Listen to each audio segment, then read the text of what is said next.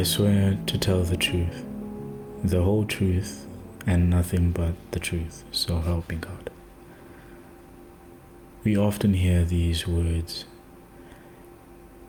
coming from the shows we may be watching from our television sets when we are, or rather, on the show in itself, there's a court proceeding and a witness is called to testify.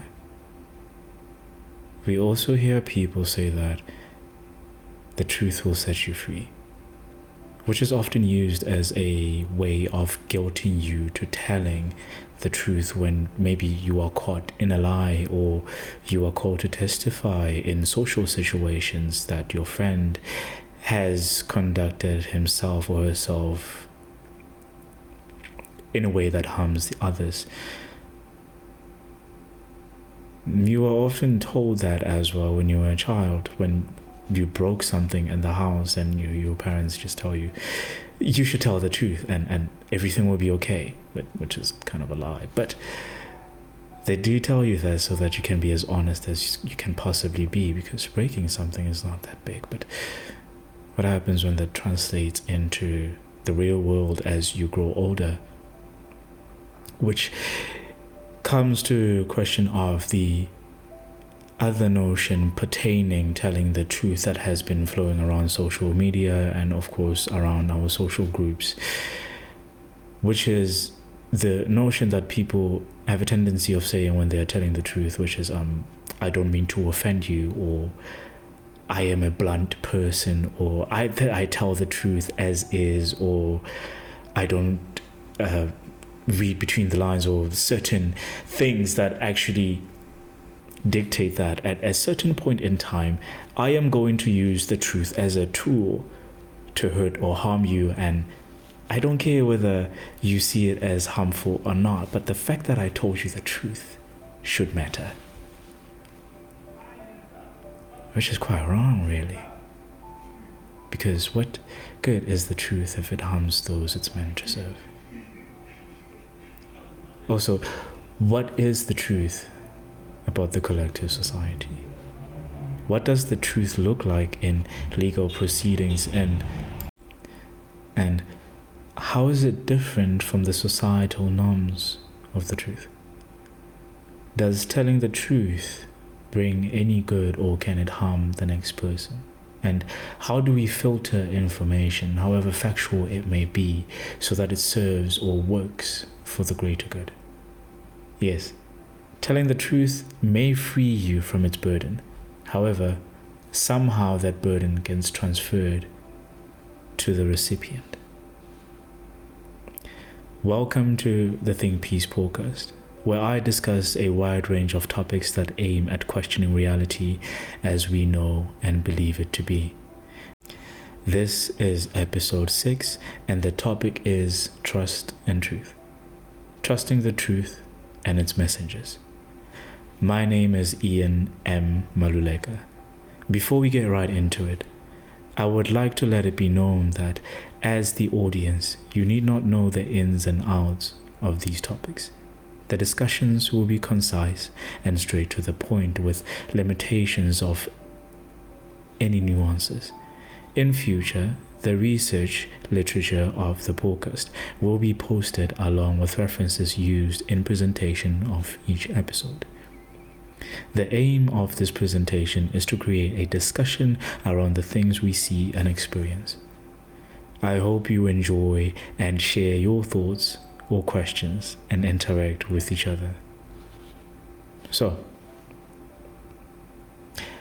before answering any of the questions I stated before the introduction, what exactly is the truth? How does it look like?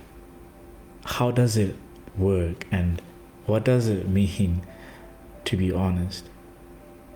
What are the different types of truth? Because there are differences in the truth to which we tell and we are experiencing. But let's start with the origin of the word truth, which is the nominalization of the adjective true, which is from the West Saxon or rather Old English trio it can also be traced back to the Old High German, Old Norse, Gothic and Proto Germanic words that roughly translate to having good faith.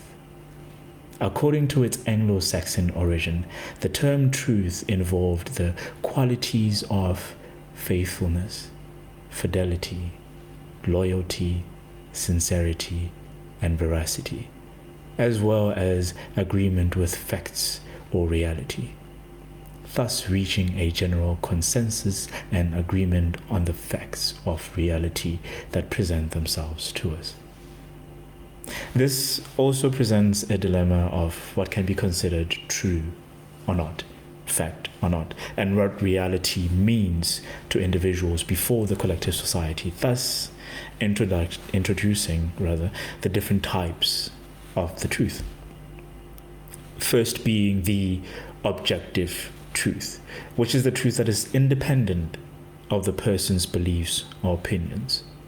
The objective truth often relates to the overall reality and consensus of social groups uh, and their perception of reality, a form of universalism within that particular society, which can be uh, true to certain particular locations or places or societies or cultures or traditions. However, from this universal truth that can be just, it, it, it can be just personal opinions or the subjective truth. Which brings us to the second type of truth being the subjective truth. The subjective truth is purely based on a person's personal beliefs and opinions. This is only true to one person.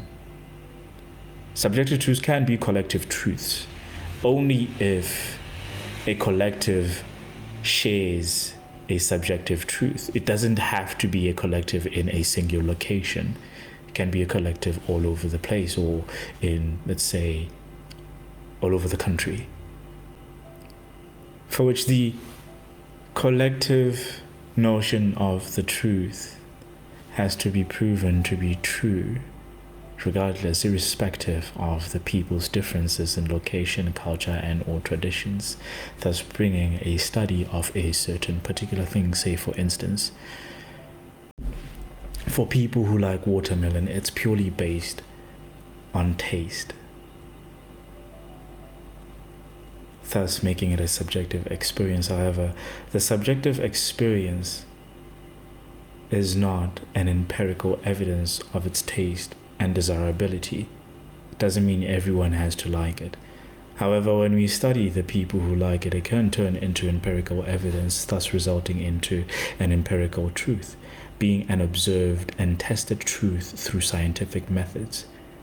This can influence the subjectivity of the said truth to be empirical. For example, most holiday destinations are near a large body of water.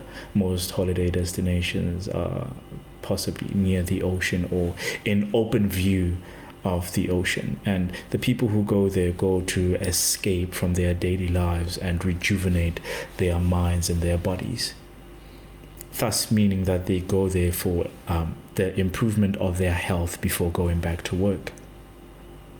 That subjective truth can now be studied, which which has been well pertaining to the body of water and nature and and the study proves that people living near bodies of water display better mental health and overall health.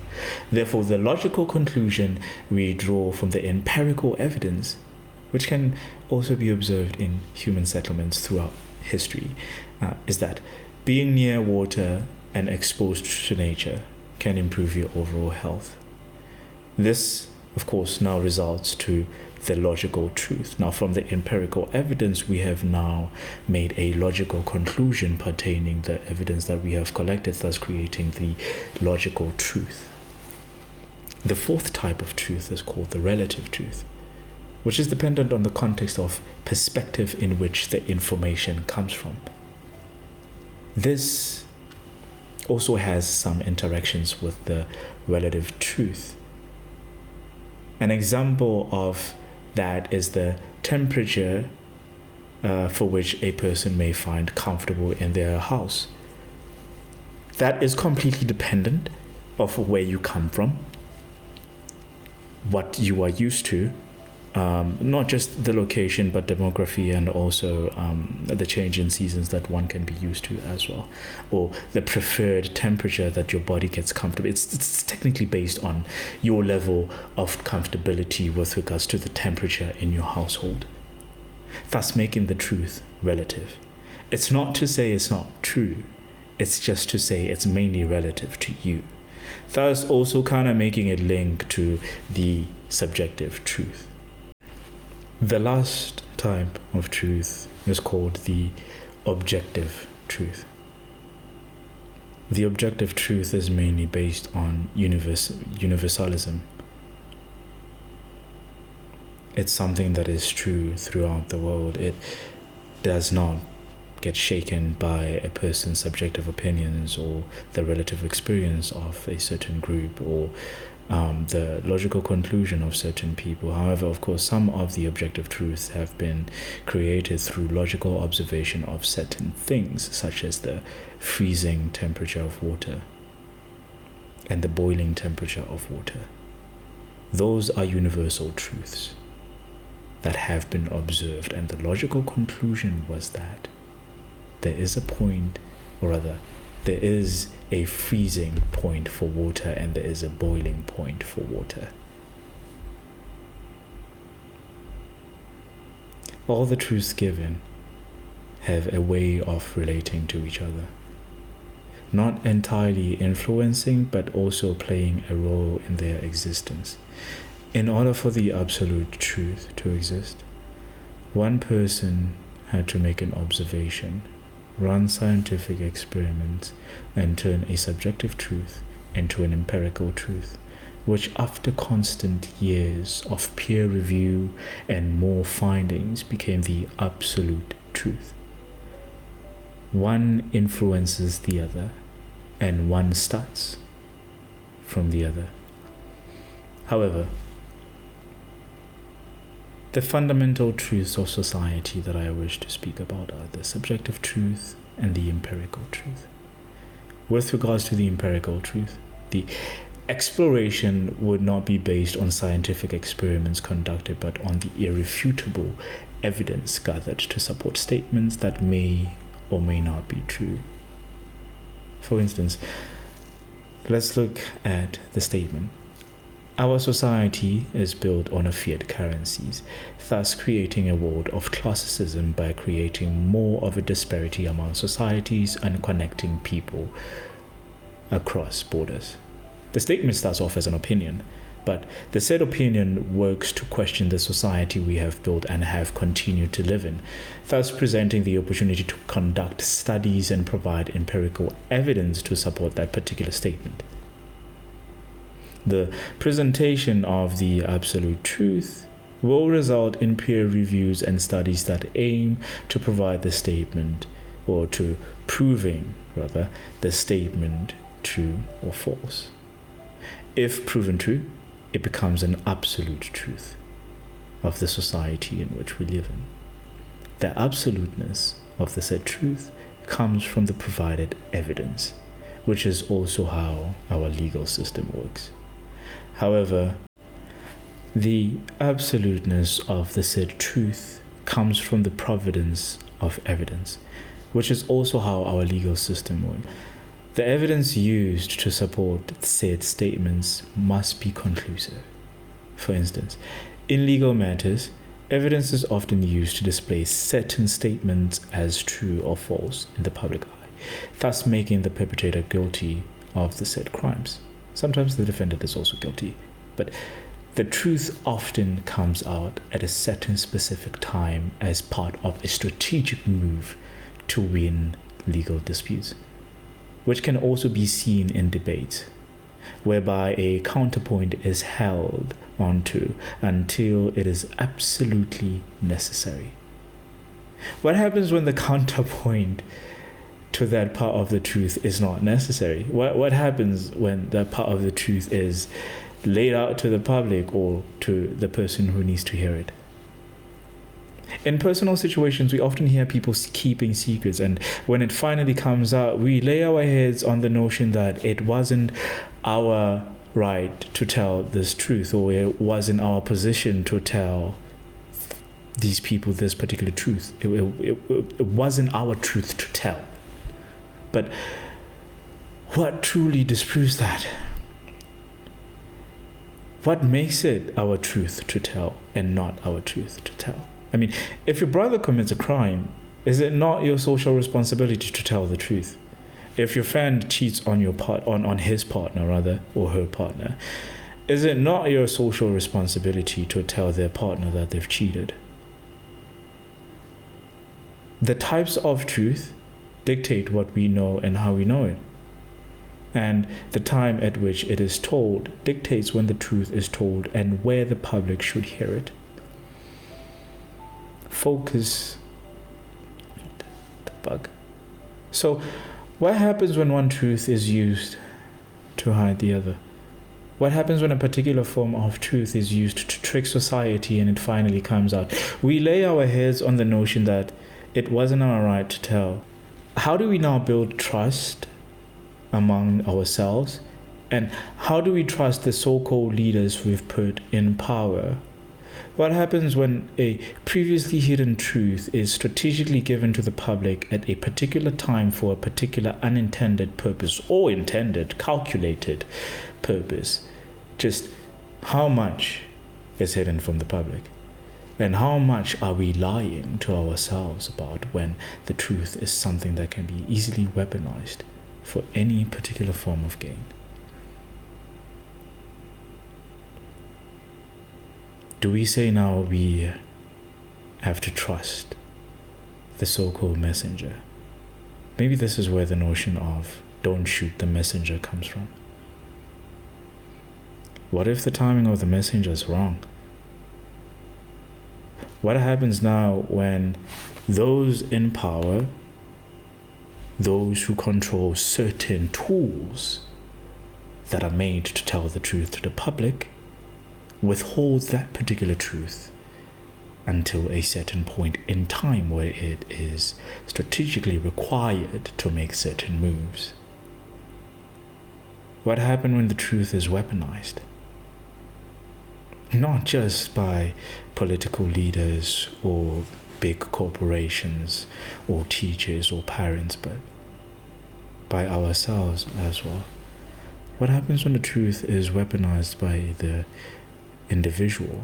What happens when the truth is weaponized by you, the person you see in the mirror? Will you then trust yourself with that truth or with any particular secret or truth? How do we not trust anyone with anything? How how do we trust that the so-called big corporations are in for the sole purpose of the benefit of the society? How do we know that politicians tell the truth for the benefit of the society and not for, say, campaigning for the next elections?